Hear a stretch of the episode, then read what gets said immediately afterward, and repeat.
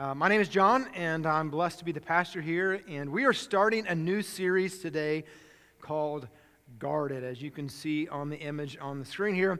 But today's one of my favorite Sundays. And the reason it's one of my favorite Sundays is because as soon as I stop talking, we get to go eat some dessert. Can I get an amen for that? Can I get a hallelujah for some banana pudding? All right, so I'm excited about that. Now, the truth is, I'm really excited just because there's dessert. I mean, I love dessert. I have a body built by dessert, so I'm thankful for dessert. But I'm also excited because we're going to get to invest in our students. And so we get a double blessing. We get banana pudding and we get to help send our students to youth camp. And I think it's one of the best decisions a, a student can make is to go to camp because it is proven that a high percentage of us adults, even in the room, probably made a life changing decision at camp at some, some point in our life. And so I know when I was 17 at Brownwood Youth Camp, it was a stinky, stinky place, but I found Jesus. And it, it changed my life. And so I'm excited when we leave out of here, we can go in there and as Carlos said last week, he preached a great message, but the main thing I heard him say was that you will have the best burger and fries you've ever eaten in church. right here, all right? So put it to the test today. But we're going to start this series guarded. And as we think about this, we see this idea of guarding our heart. You know, the Bible says, you know, we say often, or maybe you've heard it say, just follow your heart. That's not what the Bible would say, because the Bible says your heart is deceitful and wicked. That we should follow God, not our heart. And our heart can deceive us. You know the old saying, the number one rule in life is don't fool yourself, but you're the easiest person to fool. And I know that's true in, in my life. And so we want to, this week, we're going to start this series in Malachi, and it's guarding our heart. So I want to ask you to do me a favor today. As we look at this, what we have a tendency or maybe I should say, what I have a tendency to do when I read these Old Testament minor prophets. And we're going to be in Malachi for the next several weeks. And it seems very easy. My tendency is to look at the nation of Israel because what we're going to see in this is that God is calling them out. There's like judgment coming because they're not living in covenant relationship with God. God had covenant relationship with them that was, if you will live in obedience, I will bless you. And in Malachi, we see kind of the timeline. I'll give you a quick little timeline here is that, that we're in between, like when the, the Babylonians had overtaken the Israelites, and there was a remnant that got to go back, and it seemed like there was this great excitement they were going to rebuild the temple. In fact, in Malachi, they had already rebuilt the temple. And there was like this hope that this was going to be the generation. This was going to be the group of people that finally lived in obedience to God. And there's this excitement. This new generation is raised up, and they're going to follow God. And by the time we get to Malachi, that generation has proven that they're not any different than their fathers or their grandfathers, that they lived in disobedience to God. Malachi simply means the word itself, the name means messenger or messenger of the Lord. And so Malachi is giving the message to the nation of Israel that could really be summed up in two words. Those words are wake. You know what the second word is? Up. Wake up. How many of you feel awake right now? How many feel like you're about to take a nap already? Okay? So I'll tell you, wake up, okay? But here's what I want you to make a commitment today. As we open up God's Word, as I have a tendency to look at the nation of Israel and say, yeah, look at them, look what they did. Their heart was far from God. That's why they were doing these things. And I have a tendency not to look at myself. So I'm going to ask you to make a commitment. How many of you would say, today, I'm going to, I'm going to wake up, I'm going to tune in, and if I'm going to listen as we go through the Word of God. God, I want you to speak to me today, and I'm going to listen. How many of you, just put your hand up. I, am making a commitment. I'm going to listen, okay? Hopefully, you are all going to do that. But if, if you're not, don't put your hand up, all right? Don't lie in church, okay? The second part of that It's, it's one thing to say, yep, I'm going to listen. The second part, would you say, you know what? If God, you remember what David prayed? David prayed, Lord, reveal wickedness in my heart. Because, again, we all have blind spots and it's sometimes hard to see like inwardly. And what does the scripture say? It's, it's like this mirror that as I read it, it reveals, oh, that's not the nation of Israel only, that's me. It's, it's a, what does it describe itself as? As a sharp as a two edged sword that it divides and it pierces even to my soul. So I'm going to listen, and most of you, I think, have made a commitment. You're going to listen. The, the second commitment I want you to make is when, when God speaks to you today, whatever it is He reveals in your heart, would you be willing to confess it? Would you be willing to say yes? Would you be able to answer and obey what God says? Just put your hand up. Okay, and that's a little more hard, right? I'm going to listen, and I'm also going to oh, I'm going to obey. And there's two verses of scripture I want us to think about as we walk through this. We're going to spend the next uh, five messages, we're going to spend five messages on Malachi. And you're going to see Malachi kind of sets up as a court case. Okay, and so God has this declaration. Israelites kind of give a rebuttal, and then God responds to the rebuttal. We'll see that over and over and again. What we kind of see, there's like really three major categories that the Israelites needed help in. They needed to confess. They were being really complacent in their worship. They were just going through the motions of worship and in the sacrifices. They were also not living faithful to their covenant with God, and specifically, they were not living faithful in their covenant in marriage. So God's using Malachi to call them out on that. They were also uh, compromising, they were not faithful in their offerings. Right? So these are kind of the three main categories. And what we're going to kind of unpack in here is, and what we'll look at today is that, that they, it led them to comparison. It's easy to compare, isn't it?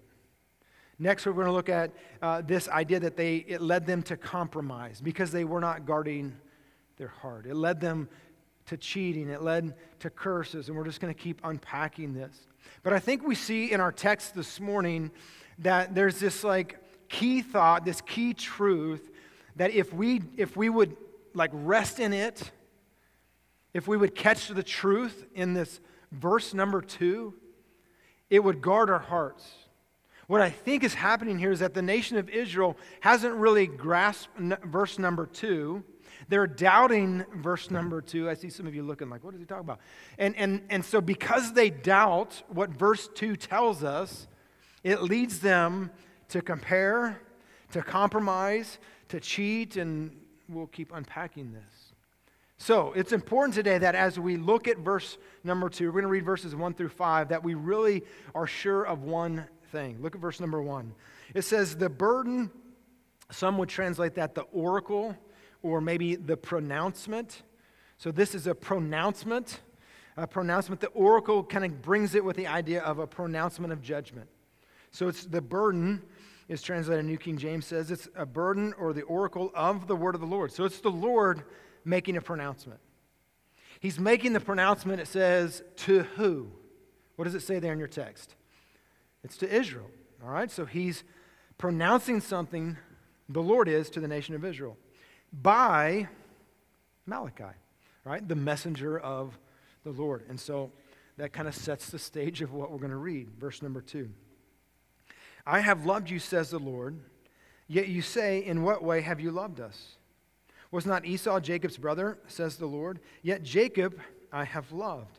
But Esau I have hated and laid waste in the mountains and his heritage for the jackals in the wilderness. Even though Edom has said, We have been impoverished, but we will return and build the desolate places. Thus says the Lord of hosts, They may, they may build, but I will throw down. They shall call the territory of the wickedness and the people against whom the Lord has indignation forever. Your eyes shall see, and you shall say, The Lord is magnified beyond the border of Israel. So look at verse number two. Again, God makes this declaration Again, so there's just going to be this warning. You're not living in relationship with me. You're not being faithful to, you know, the ordinances of God. You're not being faithful in your relationship with your spouse. You're not being faithful in your offerings. And, and God is, the first thing right out of the gate says, I have loved you. And what is the response of the nation of Israel? How? It's, it's this idea of like, the spoiled little kid. It's not fair. Do you remember? Now, I don't want you to call out your kids, but we all know those other kids that are spoiled little brats, right? How, how many of you be honest enough to say that you, mm, maybe at one point in your life, you were a spoiled little brat? Anybody want to raise your hand? Open confession, it's a good time to confess. Now, my parents had three spoiled brats, and then they had the good one, me. Okay? So we all understand what it means to be a spoiled brat, right? We all understand that. Shake my head, yeah. Of course, it's the other person sitting next to us, never, never us. But this is what it's saying God is saying, I have loved you. The nation of Israel then responds, Well, how? If you really loved us, God, we wouldn't be in this mess. That's, that's what they're saying behind this question. Oh, God, how could you really love us? We were in captivity. We fled back home. We got to come home. Oh, the temple's been rebuilt, but it, you know it's really not way it should be. The temples, uh, the walls, excuse me, have still lay in ruins. Nehemiah hasn't showed up yet. Oh, God, do you really love us? And you see, if we cannot rest in the reality and the truth that God, in fact, does love us and that God, in fact, is good, when life is difficult, we will be just like the nation of Israel. How have you loved me, God? And when we doubt the love of God, what it leads us to is what we're going to unpack the next few weeks.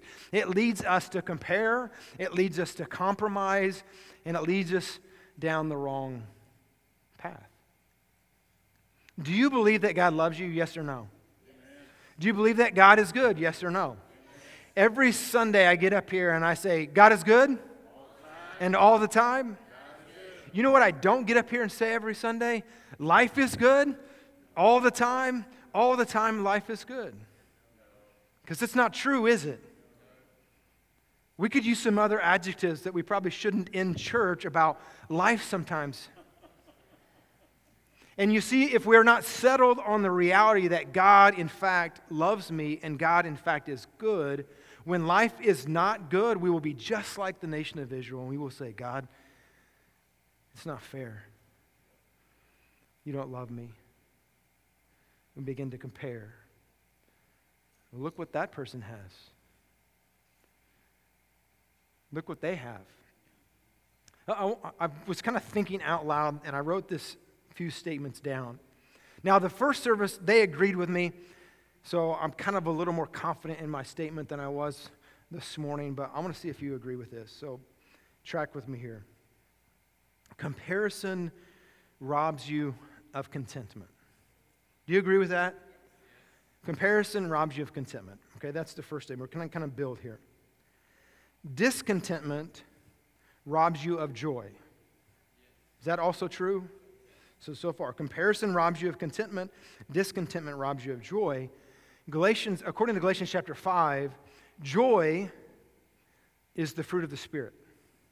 Is that also true? Okay. You don't really have to agree with that one because it's in the Bible. I don't need your approval, okay? But I, I just kind of want you to understand. So, comparison robs of you, you of contentment, discontentment robs you of joy. Joy is the fruit of the Spirit. Therefore, Comparison quenches the Spirit of God in my life. Some of you are still processing, I know. Let's, let's go through this. Comparison robs you of contentment. Contentment robs you of joy. Joy is the fruit of the Spirit. Therefore, comparison quenches the Spirit of God in my life. So let's look at the nation of Israel. Again, I think this all hinges on when I don't completely believe that God loves me and God is good. it leads me to comparison. Look at chapter 3 and verse number 13. Your words have been harsh against me, says the Lord. All right, so here again, it's like this case. Uh, Lord makes a, a declaration, they have a rebuttal, and then God answers again. So, verse 13 Your words have been harsh against me, says the Lord. Yet you say, What have we spoken against you? Really, God? Are you sure? You have said, God is responding, it is useless to serve God. What profit is it that we have kept his ordinance? Do you, you see what they're saying? What, it's useless to follow God. What benefit is us that we have kept up the covenant, the ordinances, that we have walked as mourners before the Lord of hosts? Verse 15 So now we call the proud blessed. For those who do wickedness are raised up, they even tempt God and go free. So here we see the nation of Israel. God, it seems useless, it seems pointless to live in covenant relationship with you. Because those people over there have everything. We're living in famine. The city walls haven't been built. God, I don't, I don't think you love us, and it seems pointless to even serve you. And I was reading this this week. It made me think of this question, and, and so I'll, I'll kind of let you wrestle with this question this week as well. When we think about serving God, when we think about following God, when we think about loving God, why, why do we choose to serve and to follow and to love and to live in obedience to God? Do we, do we serve God? Do we follow God? Do we love God? Do we obey God because we want His presence or His presence? So let me clarify because I see some confused looks. Do we want His presents with a T or do we want His presence with a C? We should with a C, in case you don't know. Can I, can I be honest with you? I'm not sure that that's always the case in my life. Sometimes, like the nation of Israel, when life isn't going exactly like I want it to go, it seems pointless, God, to be committed to your church. It seems pointless, God, to give my tithes and my offerings because my neighbor, they have a new truck and a boat, and they catch all kind of fish on Sunday morning. I mean, that's not exactly what this text says, but I, I think that's what it implies. Got it? Seems pointless. Let's keep reading. Then those who feared the Lord spoke to one another. And the Lord listened and heard them. So a book of remembrance was written before him. For those who fear the Lord and who meditate on his name, they shall be mine, says the Lord of hosts. On that day I make them my jewels, and I will spare them as a man spares his own son who serves him. Then you shall again discern between the righteous and the wicked, between one who serves God and the one who does not serve him. Let's keep reading verse number one of chapter 4. For behold, the day is coming, burning like an oven, and all the proud, yes, all who do wickedly will, will stumble, will be uh, stubble. And the day which is coming shall burn them up, says the Lord of hosts, that will leave them neither root nor branch. But to you who fear my name, the Sun of Righteousness shall arise with healing in his wings, and you shall go out and grow fat like stall, stall fed calves. So here's what happens the Israelites are saying, Do you even love us, God?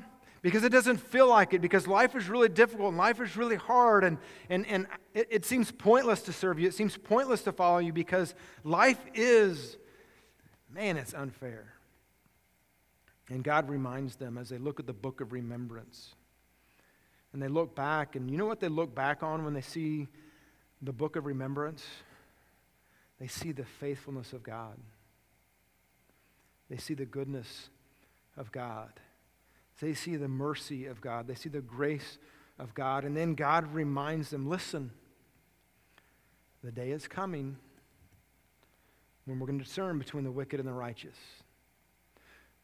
In the New Testament, there's two different images it uses. We're going to discern between the goats and the sheep, or we're going to discern uh, b- between those who have followed God and who are not following God. We're going to, we're going to, we're going to see the difference between the wheat and the tares. And so we, we challenge you this morning. I want to hear from God, and I'm going to listen. And God is reminding us there are some, one of the most troubling passages of scriptures in Matthew chapter 7. Matthew chapter 7, it talks about this day of reckoning.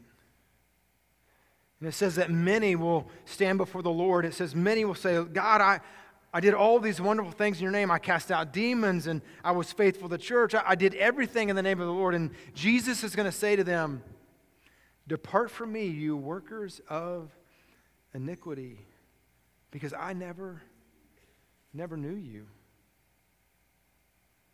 So there's this great hope in this verse that God is saying, listen, maybe you look and you're comparing your life and things aren't good, but remember, Jesus is coming and he's bringing healing in his wings.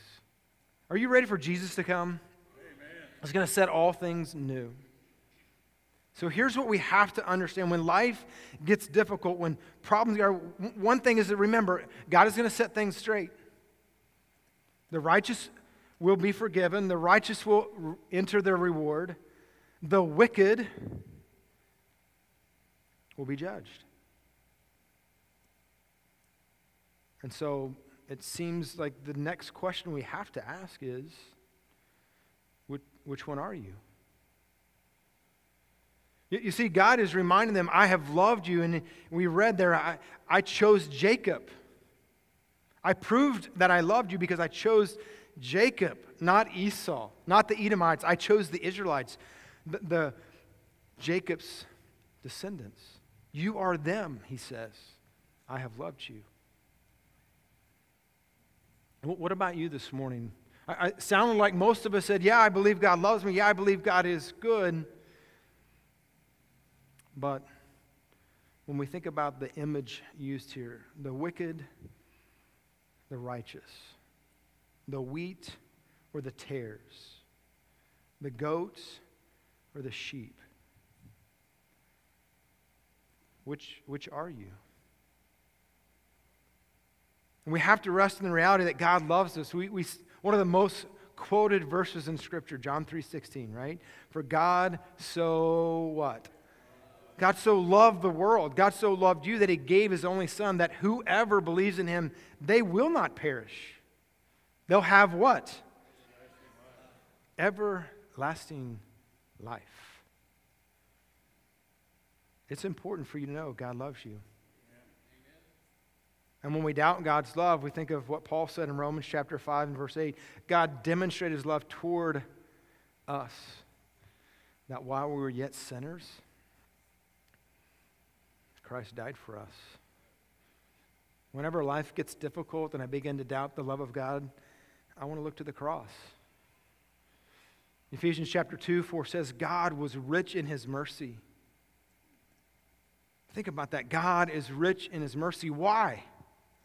because of his great love by which he has loved us. That even when we were dead in our trespasses, he made us come alive together with Christ Jesus. For by grace you've been saved. Do you know that God loves you today? Yes or no? Do you believe that God is good? Yes or no? And do you know today that you belong to Jesus. You see, God's love is available to all, but we have to receive it. So, as we unpack this the next few weeks, today I want you to think about this Do you belong to God? I'm not asking you, do you know God loves you? That's, that's, that's the first part. Do you believe God is good? That's the second part. But does God live in you? Have you accepted the gift of salvation by placing your faith in Jesus Christ? And if you haven't done that, w- would you do that today? For many of us in the room, like I told you at the beginning, when I was 17 years old, I made that decision. And for me, what, what now I have to wrestle with is when life gets difficult, I have to be reminded that even in the difficulty, God is still good. That even when life seems unfair, I got to take my eyes off of what my circumstances are and put my eyes on God. I heard it said a long time ago. I don't know who the quote is from, but it says that we have a tendency to glare at our problems and just glance at God. What we should be doing is glancing at our problems and glaring at God. So today, maybe you give your life to Christ like I did a long time ago. Then you're going to have to, just two points of application this morning. You're going to have to rest in the reality that God loves you, and because of his love for you, and because God is good, then you can praise him in all circumstances. Can you? Is it possible? Is it hard? It is. And that's why we have to be reminded that God loves me and God is good. I'm going to praise Him in all circumstances. The second thing is pretty similar. I'm going to trust Him in all circumstances. Because God is love and because God is good. When life is difficult, I'm going to choose to praise. I'm going to choose to trust. I want to ask this morning as we are kind of wrapping up the service if there's someone in here that has not given your life to Christ, if you're not sure that you belong to Christ, can I just assure you the reason you're here today is because God wants you to know He loves you and He sent His Son to die for you. And all you have to do to receive forgiveness of sins is place your faith in Jesus. It's simply calling out. It's simply admitting, God, I believe I'm a sinner. The Bible clearly says, all have sinned. So I'm going to admit it. Then the Bible says, if we will believe in our heart and confess with our mouth, we shall be saved. I'm going to believe that Jesus died for, for me. You believe that Jesus died for you, and then you're going to confess. Confess your sins and confess Jesus is Lord. In a moment, we're going to stand. I'm going to be standing right down here. If you would like to give your life to Christ, just come talk to me. After the service, I'll be standing in the back in the foyer. Come talk to me for the rest of us this morning, I, I want to read. I'm going to ask the, the band to come up this, this morning, prepare for our last song. We're going to sing a familiar, part of the song is very familiar God is so good. But I want to read this uh, illustration today. And, and just to be honest, it's a little longer than I would probably normally read, especially, um, I don't know about you, but my mind all of a sudden went to some banana pudding and chocolate cake. I got to shake that out. Seriously, I'm really thinking about it. I'm hungry. Anybody else hungry this morning? All right. Who, who, who's going to bid on the banana pudding? I got to know who I'm going to tackle first. All right. See how it goes. There's a story of two sisters that I want to read for you. And, and it's easy, and it's one thing for me to get up here and say, when life is difficult, trust God. Because it sounds so churchy, doesn't it? Like I'm supposed to say that. And it seems easy for us to respond, yes, I'm to, yeah, I'm to trust God when life gets difficult because like, right now life is good. But to hear the story of these two sisters, and yet they still chose to praise God in all circumstances, to trust God in all circumstances. Corrie and Betsie ten Boom were courageous, compassionate Dutch Christians who helped harbor Jews from the Nazis in Holland during World War II. After the sisters were arrested for doing so, they were imprisoned in a German concentration camp. In their barracks, they were shown to a series of massive square platforms. They were stacked three levels high They were placed so close together that people had to walk single file just to pass between them. Rancid straw was scattered over the platforms, which served as a communal bed for hundreds of women. Corrie and Betsie found they could not sit upright on their own platform without hitting their heads on the deck above them. They lay back, they lay back, struggling against nausea that swept over them from the rancid, reeking straw. Suddenly, Corrie stared up, striking her head on the cross slats above. Something had bitten her leg. Fleas, she cried. Betsie, the place is swarming with them. Descending from the platform and edging down a narrow aisle, they made their way to a patch of light. Here and here another one, Corrie wailed. Betsie, how can we live in such a place? Show us, show us how. Betsie said matter of factly. It took Corrie a moment to realize that her sister was praying. Corrie, Betsie then exclaimed, God has given us the answer before we even ask. He always does. In the Bible this morning, where, where was it? Read that part again. Corrie checked to make sure there were no guards nearby, and then she drew from a pouch a small Bible which she had managed to smuggle into the concentration camp. It was First Thessalonians, she said. Finding the passage in the feeble light, here it is Comfort the frightened, help the weak, be patient with everyone. See that none of you repays evil for evil, but always seek to do good to one another. Rejoice always, pray constantly, give thanks in all circumstances. For this is the will of God in Christ Jesus. That's it, Betsie erupted. That's the answer. Give thanks in all circumstances. That's what we can do. We can start right now to thank God for every single thing about the barracks. Corrie stared at her, then around at the dark, foul smelling room, such as, she inquired, such as being assigned here together. Corrie bit her lips. Oh, yes, Lord Jesus. Such as what you are holding in your hands. Corrie looked down at the Bible. Yes, thank you, dear Lord, that there was no inspection when we entered here. Thank you for all the women here in this room who will meet you in these pages. Yes, agreed Betsie. Thank you for the very crowding here. Since we're packed so close, many more will hear.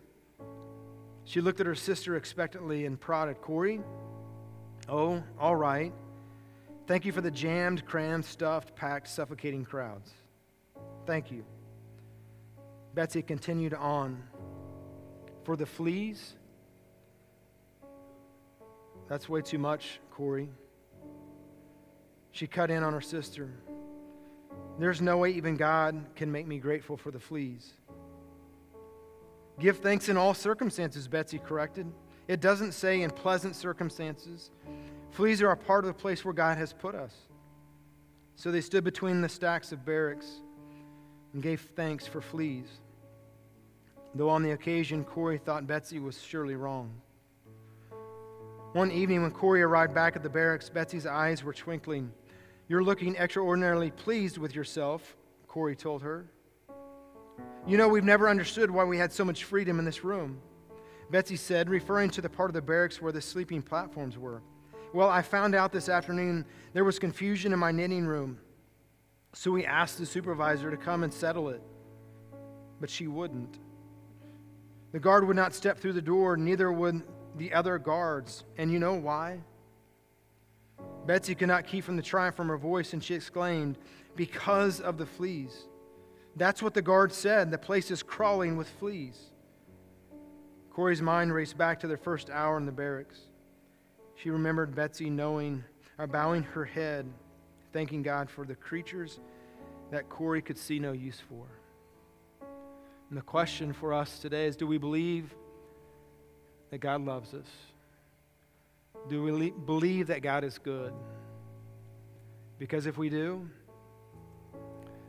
we can praise Him in all circumstances, and we can trust Him in all circumstances.